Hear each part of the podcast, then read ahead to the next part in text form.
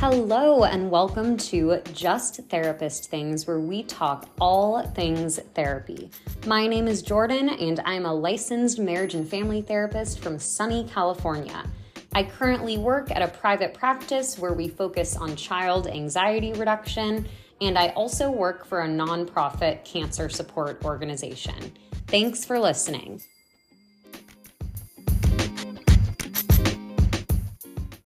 Hi, everyone. Great to have you. Not sure if you caught that in my intro, but it now says licensed marriage and family therapist because, yay, I am now licensed. It has been a long road, but I'm so grateful to have made it and to finally be able to say that I'm a licensed marriage and family therapist. Today, I'm going to talk about what I did right and wrong while studying for the California MFT licensure exam. I took this exam in the fall of 2023, so keep that in mind when you are listening that this information is from my experiences only, studying for and passing the exam in 2023. So let's talk about what I did wrong. First, I didn't really research the different programs too much. I looked at the pass rates, prices, and top programs, but I didn't really research any more than that. The program I chose was Gerry Grossman, a really reputable company with a great pass rate. They also apparently made the exam, so that was a plus. And one reason why I chose Gerry Grossman was because they provided physical and online materials and I knew that would be best for how I study. Overall, Gerry Grossman was great, but it kind of felt like they just provided the materials and it was up to me to create my study plan. They do have a sample study plan that they give you, but I really just made up my own.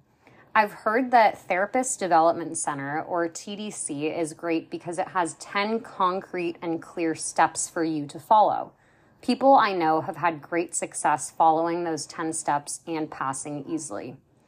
TDC seems like it holds your hand a little bit more through studying, while Gerry Grossman is more here are the materials and you do what you want with it. For someone who had not studied for years, I did wish at some points during my studying that I chose TDC for this reason. I think one of the most difficult parts for me was learning how to study again and having a huge, daunting amount of material and not knowing where to start.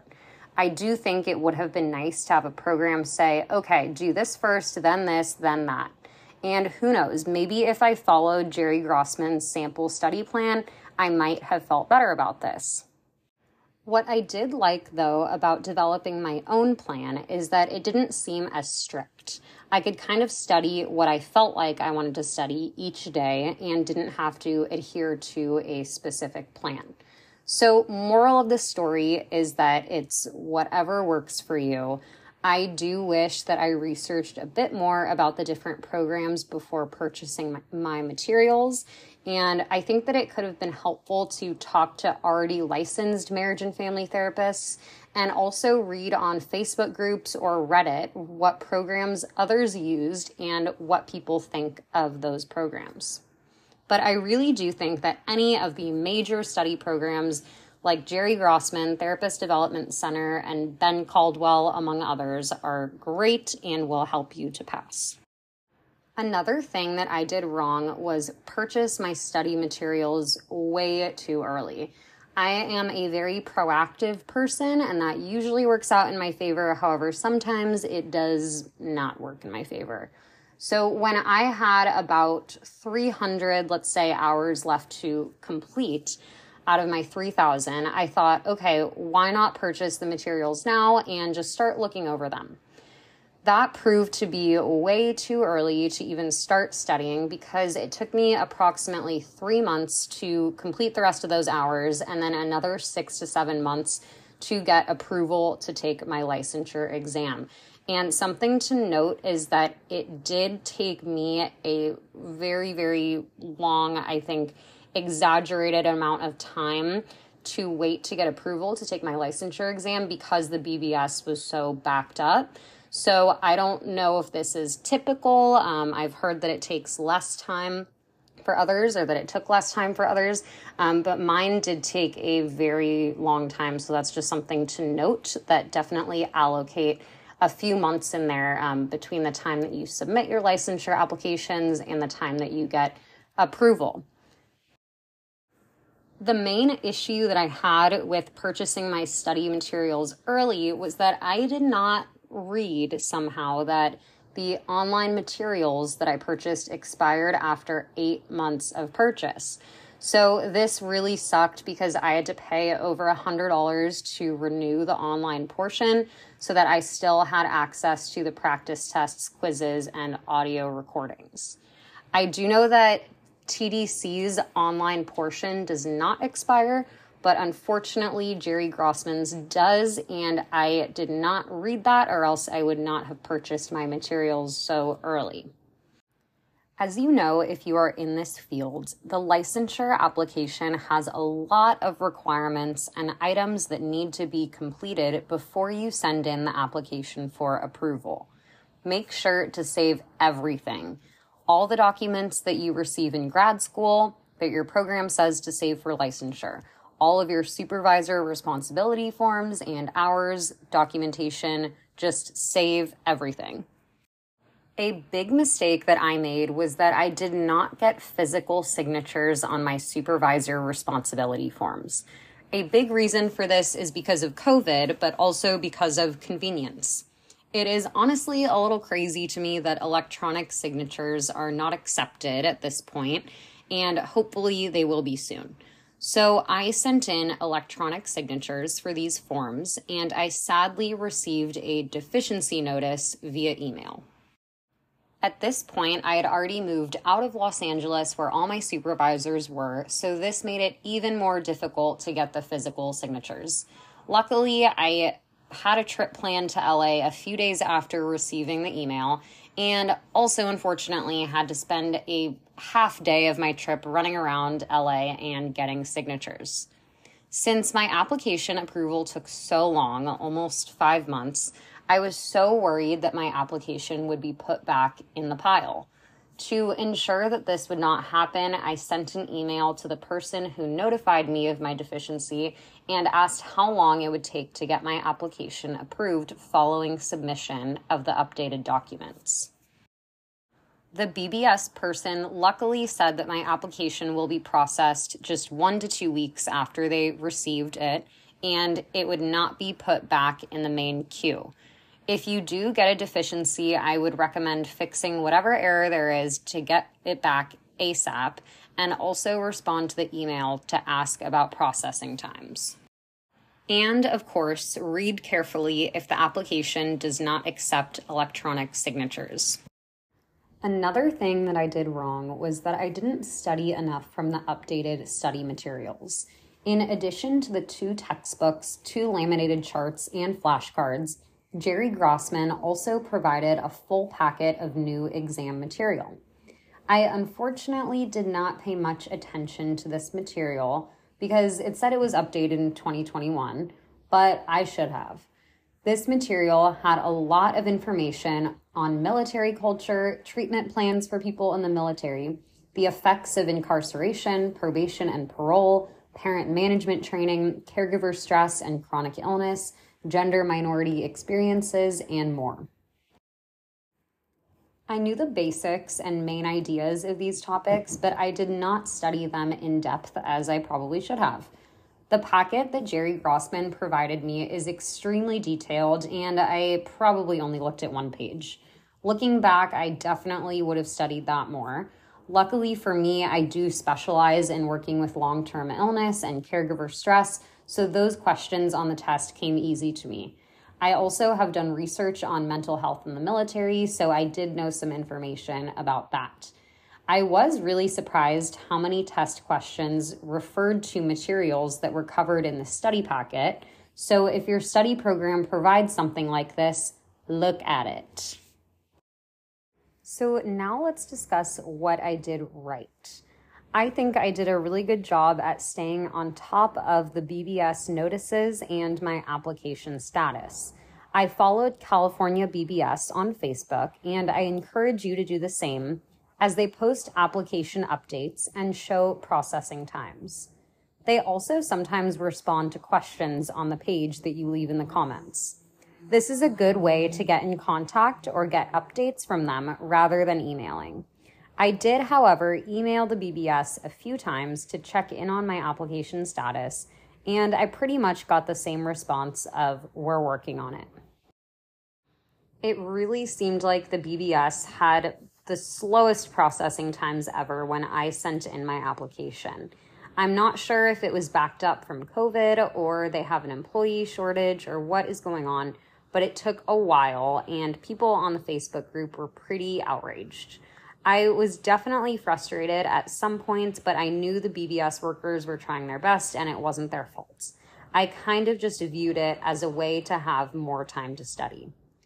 Another thing that I did with my application was that I included a postcard when I mailed in the application. This postcard had a thank you message and my address in the return address box.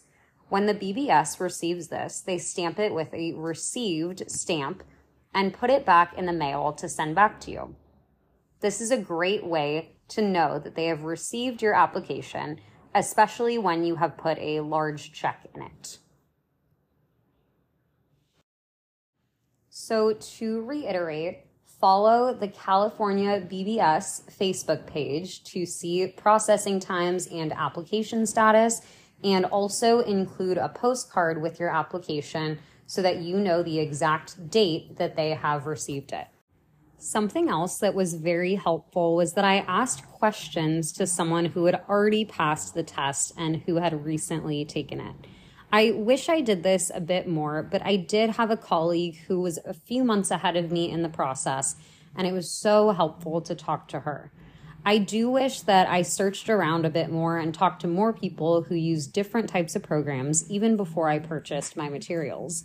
But having someone there who has been in the same shoes, especially recently and especially in the same year, was absolutely great. So I really encourage you to reach out and to talk to someone who has taken and passed the test. Something else that I think I did well was that I studied my way. I didn't force myself to study a particularly specific way. I just really did what felt right. I am a pretty visual learner, so making charts, lists, and diagrams was super helpful. For example, I made a chart for different crisis situations and interventions. I made a chart for family systems theories and other theories. And I also made some diagrams dedicated to disorders that were pretty similar and could be easily confused. For example, something included in the diagram was ODD versus DMDD, or antisocial personality disorder versus conduct disorder, or bulimia nervosa versus anorexia binge purge type. Of course, this is going to vary for each person and depending on your learning style, but just do what fits for you. It is a lot of material to study and a lot of information to put in your brain, so no need to add the extra stress of forcing yourself to study a specific way. Another important point is that make sure to study the difference between goals versus interventions and assessment versus management because you need to watch out for those words in questions so that you know how to answer and so that you know what answer best fits. Another thing that I did well was that I took multiple practice tests and I scheduled specific days to take them. This was helpful for me because then I could really mentally prepare. So I knew, okay, this week on Friday, I am going to be dedicating four hours to take this practice test so I could schedule other appointments and other clients around that. I planned to take the practice tests on days where I had less or no clients at all so that I could just focus on the test and then have time to relax afterwards. The practice tests are pretty draining and they do take up a lot of time. Make sure that you treat the practice tests like the real thing as best as you can. Then I reviewed my practice tests extensively. It would take me days to review a practice test, and I really think that that is where I got most of my good studying in as the test provides you with an explanation for each answer. And I used what types of questions were asked on the practice test as a guide to study specific topics further. Something that is difficult but necessary is to not only study the material, but study how to take the test. When you take practice tests, quizzes, etc., it of course helps the information stick in your brain, but it also allows you to see what the test is looking for in an answer. Pay attention to the patterns and details in answers. There are a lot of things on the test where there's a right or a wrong answer, and it's pretty black and white, such as in the case of crisis intervention, law and ethics, business practices, and more. But a lot of it is really subjective. The test does not take into account personal therapeutic styles, experiences, or trainings. The test wants you to think about the best answer in a general sense, and the right answer is usually clear cut with no fluff. Keywords such as management, intervention, assessment, early, middle, and late stages will guide you towards an answer, as well as awareness of the need for a medical referral or crisis intervention. When you are reading a question, highlight these keywords and immediately cross out the answers that do not adhere to what the question is asking. Lastly, don't rush it. I took longer than I wanted to to study and take my test, and looking back, I do not regret it at all. Part of the reason why it took longer was due to the slow processing times of the BBS, but also because I took my time and I did not push myself to take the test on a specific day or by a specific time. Unless you have a deadline with work or something like that, remind yourself that you will pass the test when you are supposed to pass, and it will happen when it is supposed to happen. Don't rush the mental preparation process.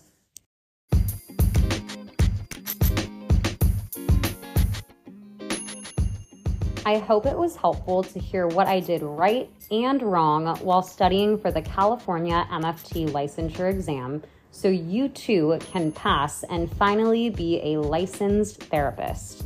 Thank you for listening to Just Therapist Things, and I will talk to you soon.